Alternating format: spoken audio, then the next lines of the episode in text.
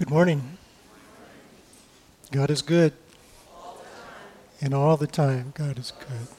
And all God's people said, Amen. Would you join me in prayer?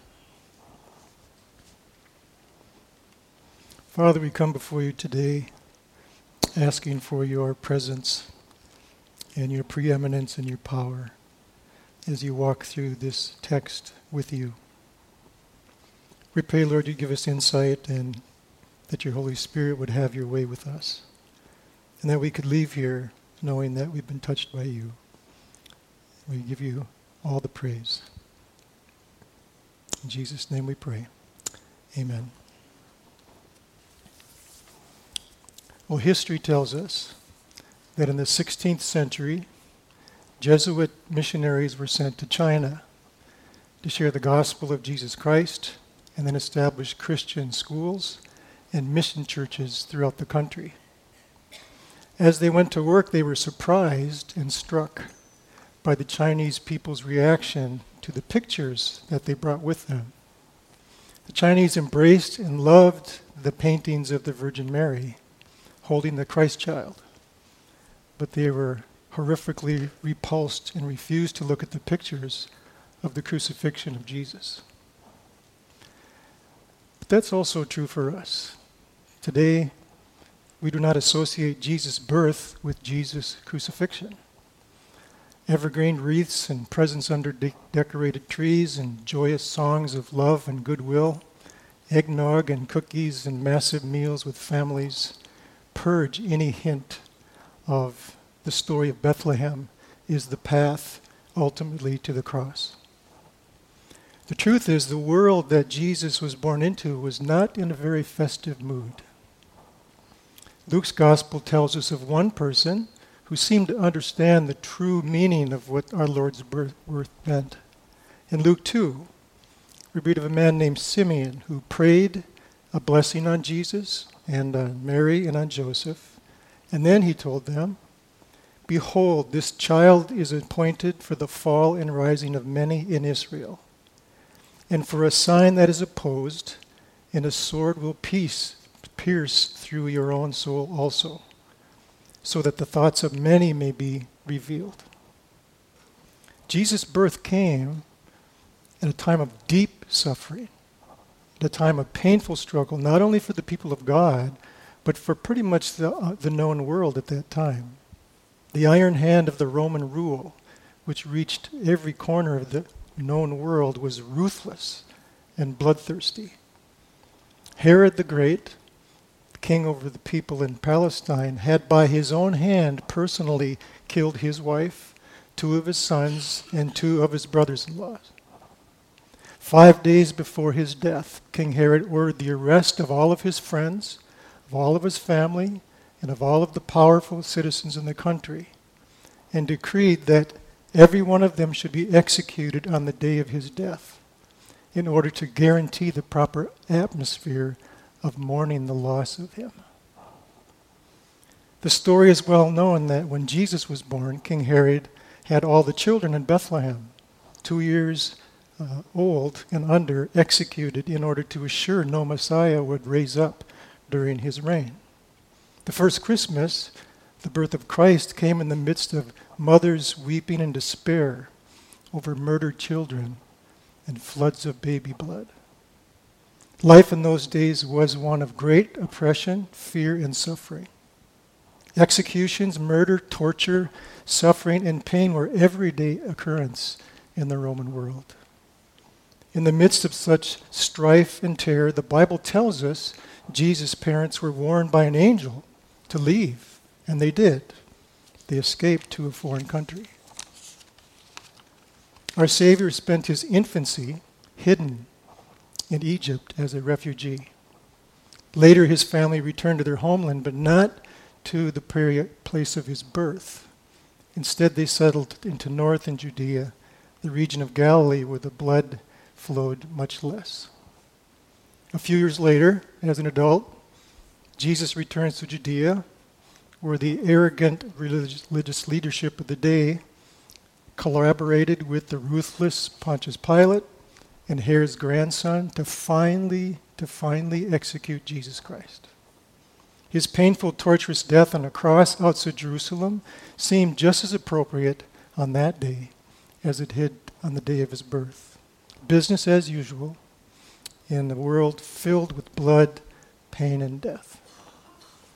It's easy to miss that reality of the birth of Christ in the midst of warm feelings of tradition, of sentiment, of Christmas cards and Christmas carols and Christmas presents.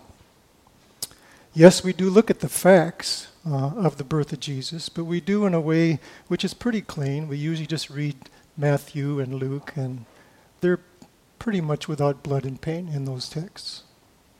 But there is a factual account of the first Christmas in the Bible, written by one person on the earth that knew Jesus better than anyone else, and that's the Apostle John. The Apostle John was known as the disciple whom Jesus loved because of the great and deep, intimate relationship he had with Jesus. Now, John's story of the birth of Christ is not from the same viewpoint of the Gospels. In fact, it's not even in the Gospels. It's in the book that we know of as Revelation, a revelation given to the John the Apostle by Jesus many years after most of the Bible had been put together. We read John's account in the book of Revelation in chapter 12. I invite you this morning to open your Bibles to that section, and we'll begin after a few more comments to step right in. Now, the book of Revelation is a strange book to most of us. There are countless interpretations and opinions in our day about what Revelation is and what it means. In order to guard ourselves against spiritual laziness and personal pride, we must face the fact that there are very few people who truly and deeply understand what the book of Revelation is all about. One of those people would be the Apostle John, who wrote that book. John was highly educated uh, in a first, as a first century Jew. He knew much of what uh, deep knowledge of the books of Daniel and Ezekiel. He was, in a sense, a scholar in many ways. He also knew Jesus is closer than anyone else. Uh, John also was the one who watched Jesus die on a cross. John also watched the Romans destroy Jerusalem 40 years after Jesus' crucifixion. After that time, Jesus appeared to John and shared with him the words of Revelation. He was doing so as John was watching the church go through a period of great terror and persecution at the hands of the very same oppressive Romans. And that's who John was writing to in this book. He was writing to the first century churches that were going through horrific persecution they would understand all the words of this book. They knew what John was speaking of. They understood the meanings and the symbolism and the implications of everything that's written. Today, we sit 2,000 years away from their situation. None of us here is a trained Jewish scholar. None of us has lived in the flesh and blood with close to Jesus like this. We're not, we're not going through times of great suffering, of bloodletting and pain for our faith. Our purpose this morning is not to address the interpretive controversies in the book. Almost all the theories have a semblance of truth. And while there is an end times reality to the book of Revelation, there's a deeper truth here that the Apostle John sends to us in his words. Jesus appeared to John in the writing of these words in order to exhort and encourage those who were suffering and being put to death for their faith in Jesus Christ. The Apostle John expressed that message in the context of his knowledge and his love of the prophetic words of the Old Testament. The message of the book of Revelation is if you are truly following Jesus, you will suffer for Jesus. Amen? pretty quiet. For those of us who cho- choose to follow Jesus, the end times is right now. If you're really following Jesus, the end times is right now. Because when we truly do deny ourselves and take up our crosses and follow Jesus, we will painfully rub against the grain of the fallen world that we live into. The theme of the book of Revelation is worship. Is worship. In times of trial and pain and persecution, we should what? Run or hide? No, we should worship God. The blood of the risen Christ gives us victory, even in the worst of times in our lives. Over and over throughout the book of Revelation, we read of worship over and over and over. Our God is worthy. The Lamb has been slain. By the power of the living God, he has risen and defeated evil, sin, and death forever. Praise be and glory be to the name of Jesus Christ. Without getting into the, the kind of fine, minute details of the book of Revelation, we need to take a step back so we can understand it better and know that there are two truths we must accept regardless of our viewpoints. Number one is some things in this book have already happened, some things are happening now, and some of these things are going to come to pass. Number two, some things in this book can be clearly understood, and some things in this book are way beyond our understanding. So, what these two truths mean to us here today is in everyday life, there are two parallel realities occurring at the very same time.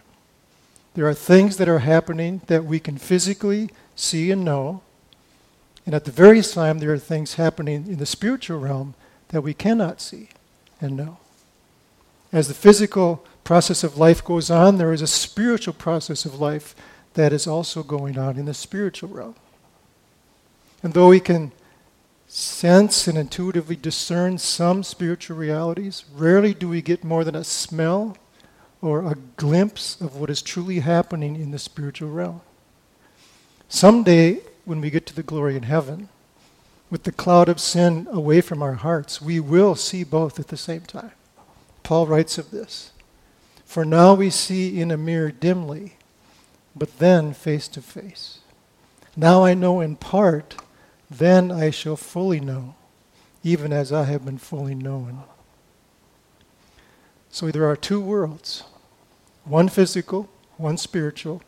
And at this very moment, you and I are sitting in both of them. And this one we can see, and the other one we can't. On the day we die, we will step into the spiritual plane. And we will fully see and fully know the physical and the spiritual. But today, at this very moment, you and I are sighted only with the eyes for this world, not knowing what's going on beyond. What we are reading in our text for this morning is that when Jesus was physically being born as a baby on earth, the powers that be on this earth were trying to exterminate him. At the very same time, that's happen- happening in the same, for the reason, in the same picture in the spiritual realm. As the forces of evil invaded heaven in an attempt to destroy the infant Savior as he was being born. Revelation 12 7 tells us that when Jesus was born, war arose in heaven, it said. Yes, the first Christmas was of mangers and wise men and gifts and shepherds, but it was also an event of violence and of war. In our text today, we're going to see what it looks like from heaven, what heaven saw when Christmas happened, both here and in the spiritual realm. So as we sit, step into Revelation 12, we do so in the context of Revelation 11, which tells us of the horrific violence and deadly destruction of the wrath of Satan during the Great Tribulation. This is what's happening right before Revelation 12. The Great Tribulation, where the wrath of Satan goes uh, towards everyone. Uh, the chapter ends with the transition from the wrath of Satan and that everyone will experience to the beginning of the wrath of God, which we will not experience if you're a born again Christian. So there's this transition that's happening right here. Um, we read of the beginning of the transition from the wrath of Satan to the wrath of God in Revelation 11, 15 through 19. I'll read that and then we'll go from there. Then the seventh angel blew his trumpet, and there were loud voices in heaven saying, The kingdom of the world has become the kingdom of our Lord and of his Christ, and he shall reign forever and ever.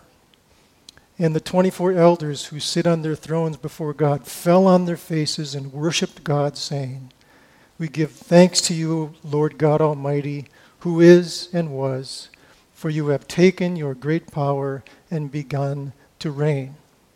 The nations raged, but your wrath came, and the time for the dead to be judged, for, the, for and for rewarding your servants, the prophets and saints, and those who fear your name, both small and great, and for destroying the destroyers of the earth. Then God's temple in heaven was opened, and the ark of his covenant was seen within his temple. temple. There were flashes of lightning, rumblings, peals of thunder, an earthquake, and heavy hail. This is the transition. And then in Revelation 12, verses 1 and 2, we see this.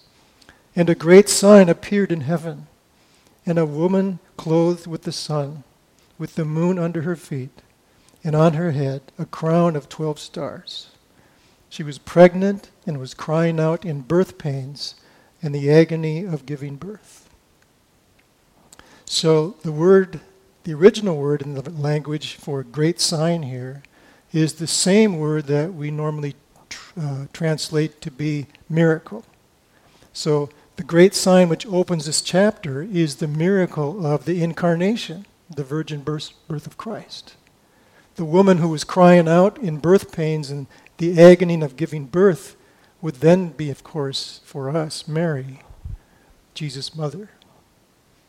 This miracle of birth of Jesus, as seen in the physical world, but in the spiritual realm, the great sign spoken of here is the miracle of the Word that became flesh and dwelt among us.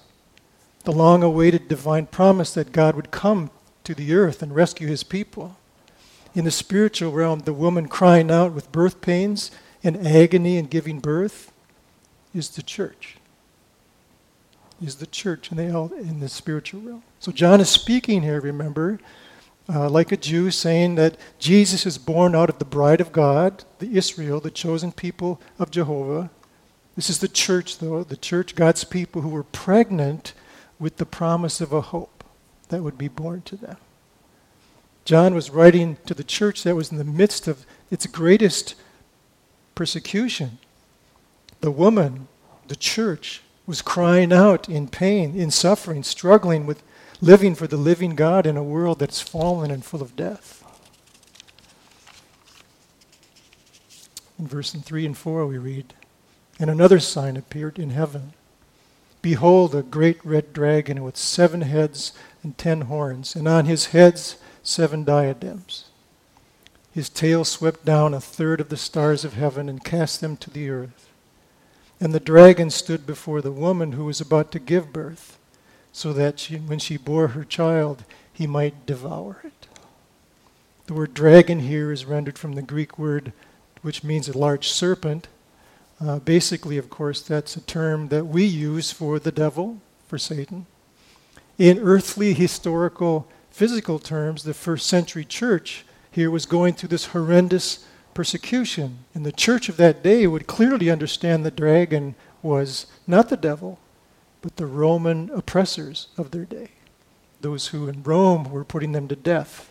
But in spiritual terms, the dragon we know is Satan himself, who shows up in heaven and captures and casts down a third of the angels from heaven onto the earth for demonic activity and for war. The dragon then stands before the woman waiting to devour, to destroy the woman's child soon to be born. In earthly terms now we see a clear picture and reference to Matthew 2:16 when we read that Herod was killed all these young 2-year-olds at the time. In spiritual terms it's a, a reference to the satanic opposition that Israel has been fighting through all the years as they waited for the Messiah. And in physical terms, it's a reference to the brutal, violent opposition from the Romans that the church was experiencing at that time. In verse 5, we read that she, she gave birth to a male child, one who was to rule all the nations with a rod iron, but her child was caught up to God and to his throne. These words reflect word the words out of Psalm 2, verses 9 through 12, which says, You shall break them with an, a rod of iron and dash them in pieces like a potter's vessel. Now, therefore, O kings, be wise, be warned. O rulers of the earth, serve the Lord with fear and rejoice with trembling. Kiss the Son, lest he be angry and you perish in the way, for his wrath is quickly kindled. Blessed are all who take refuge in him. The ruler spoken of here in Psalm 2 and in Revelation 5 is King Jesus, born out of the chosen people of God, the Savior, the Deliverer, the King of Kings, who came to rescue and to redeem and to rule forever. But notice here, there's no stables, there's no wise men, there's no shepherds, there's no star of Bethlehem, no angels singing, no gold and frankincense and myrrh, but also no disciples, no miracles, no healing. She gave birth to a male child, one who is to rule all the nations with a rod of iron, but her child was caught up to God into his throne. Now, it's highly significant that the Apostle John goes right from the birth of Christ to his resurrection. There's no, no cross or anything. It's significant. Why? Well, much of the focus of our faith is on the physical aspect of what Jesus did, what Jesus said while he was on earth during, during his life. Specifically, uh, his teachings. In the spiritual realm, those things have no meaning. John goes right from Jesus' birth to his resurrection because the ultimate purpose of Jesus' birth was the resurrection. The, after this crucifixion, resurrection from the dead. That's the ultimate, ultimate message here. The reason Christ came into the world was not to celebrate Christmas.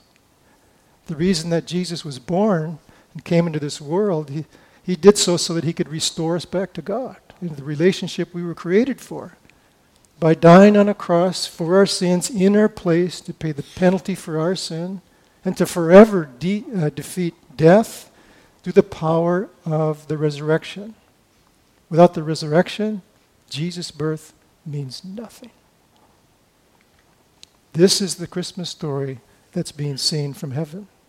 First, the birth of the Savior, the male child who would rule the world with an iron scepter, who then immediately, as it was born, would be put right up on the throne immediately.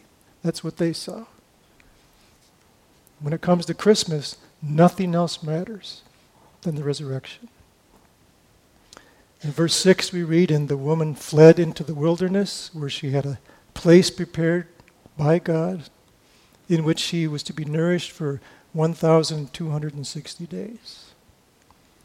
The Bible tells us, uh, right after Jesus' birth, that his parents went to the Egyptian desert, into the wilderness, to protect Jesus from the brutal hand of Herod. This is the physical reality of the Christmas story. Spiritually, we have a picture here that only John could see. In 70 AD, about 40 years after Jesus' crucifixion, the Romans would literally destroy and level the city of Jerusalem. Fed up with the constant resistance from the Jews, the bloodthirsty, bloodthirsty Romans sought to completely exterminate them as a people. Those who survived, God's people, the church, the woman spoken of here, did so by running and hiding in the desert wilderness for many generations. In fact, you could even say Israel still does that today. In verse 7, now war arose in heaven. Michael and his angels fighting against the dragon. And the dragon and his angels fought back, but he was defeated, and there was no longer any place for them in heaven. And the great dragon was thrown down, that ancient serpent, who is called the devil and Satan, the deceiver of the whole world. He was thrown down to the earth, and his angels were thrown down with him. The Civil War Union General William Sherman has famously been quoted as saying, War is hell. the day of our Savior's birth, war arose in heaven, which was a war between heaven and hell. We see that in that the angel Gabriel, who proclaimed the birth of Christ, is nowhere to be found. Jewish Christian tradition is that Gabriel is the angel of peace. Now we see Michael, the angel of war, the battle warrior of God who shows up, defeating the dragon, Satan, and his demons by casting them down to the earth. This is the Christmas story. A story of an illegitimate baby who was born in a dirty stable 2,000 years ago to do battle to the darkest of evil from hell. On the night of, this, of our Savior's birth, the leader of evil and death gathered his forces to storm the gates of heaven for the greatest and deadliest of all wars, which is the life and death battle for the souls of fallen humanity. At the birth of the Savior, the final battle began. Jesus was born in the midst of the cries of dying babies, babies who had been drawn through with the sword, the sound of grieving mothers whose sons had been put to death by her Herod, the voices of men gasping for their last breath as they die on a cross. And at the very same, same time, souls are being fought for and won and redeemed and restored. God's word tells us that by the power of the risen Christ, the war was won. But we also read of the red dragon and his evil angels who were hurled down to the world to continue that battle. So the war in heaven is done. Amen. But the battle continues, even now, in this earth, both in us and all around us. The victory at Calvary we know is the victory we have in heaven. Yes, the war has been won, but the battle will rage on. Friends, for as long as you and I walk this earth, and until Jesus returns, sin and evil will still be alive and well and fighting us for every inch of our life. The great dragon he's spoken of here is the Old Testament, the adversary, the enemy, who we know as in the New Testament as the slanderer, the accuser, Satan himself. In his war against God, Satan uses people. He never comes straight at us. He will use us. He did so in the Garden of Eden. He does it today. It says here that he is one who deceives the whole world. The devil is the one who planted betrayal in Judas's mind, the one who talked Peter into denying Christ, the one who persuaded Ananias to lie. The devil would do whatever he can do to get us to betray and to deny. And make no mistake, once we think that we've outsmarted him, he's got us. The dragon himself personally tried to seduce Jesus. He will do the same to us. The devil knows the Word of God better than we do. The devil knows us better than we know ourselves. And if you believe that, or if you don't believe that, you're hooked. None of us is immune to the power of sin and evil. Now we step into our main text starting at verse 10. And I heard a loud voice in heaven saying, Now the salvation and the power and the kingdom of our God and the authority of his Christ have come. For the accuser of our brothers has been thrown down, who accuses them day and night before our God. And they have conquered him by the blood of the Lamb and by the word of their testimony, for they loved not their lives even unto death. Therefore rejoice, O heavens, you who dwell in them. But woe to you, O earth and sea, for the devil has come down to you in great wrath, because he knows that his time is short. And when the dragon saw that he had been thrown down to the earth, he pursued the woman who had given birth to the male child. But the woman was given the two wings of the great eagle so she might fly from the serpent into the wilderness, to the place where she to be nourished for a time, in times, in half a time. The serpent poured water like river out of his mouth after the woman to sweep her away with a flood.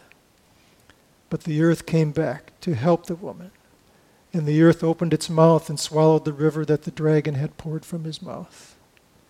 Then the dragon became furious with the woman and went off and to make war to the rest of her offspring, on those who keep the commandments of God and hold to the testimony of Jesus. And he stood on the sand of the sea. The war in heaven is over. Jesus is risen, the devil is defeated, but for those of us who still are here, who seek to live for Jesus, who are trying to follow Jesus, the battle will continue. Yes, the war is over, but it is still here. The dragon became furious with the woman and went off to make war with the rest of her offspring. Followers of Jesus Christ live in two parallel worlds. One dark night about 2,000 years ago, those two worlds came together.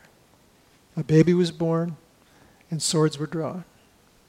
And when an infant cried out on earth, a warrior shouted a battle cry from heaven. By the birth of a child, a war broke out throughout the universe. Immediately, the baby was snatched up and placed on the throne of God to rule forever and ever.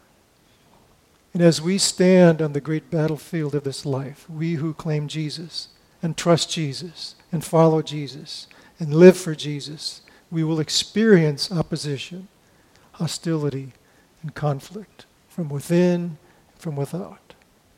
But we can and we will pers- persevere because we have victory in the risen Jesus Christ in our souls. Amen.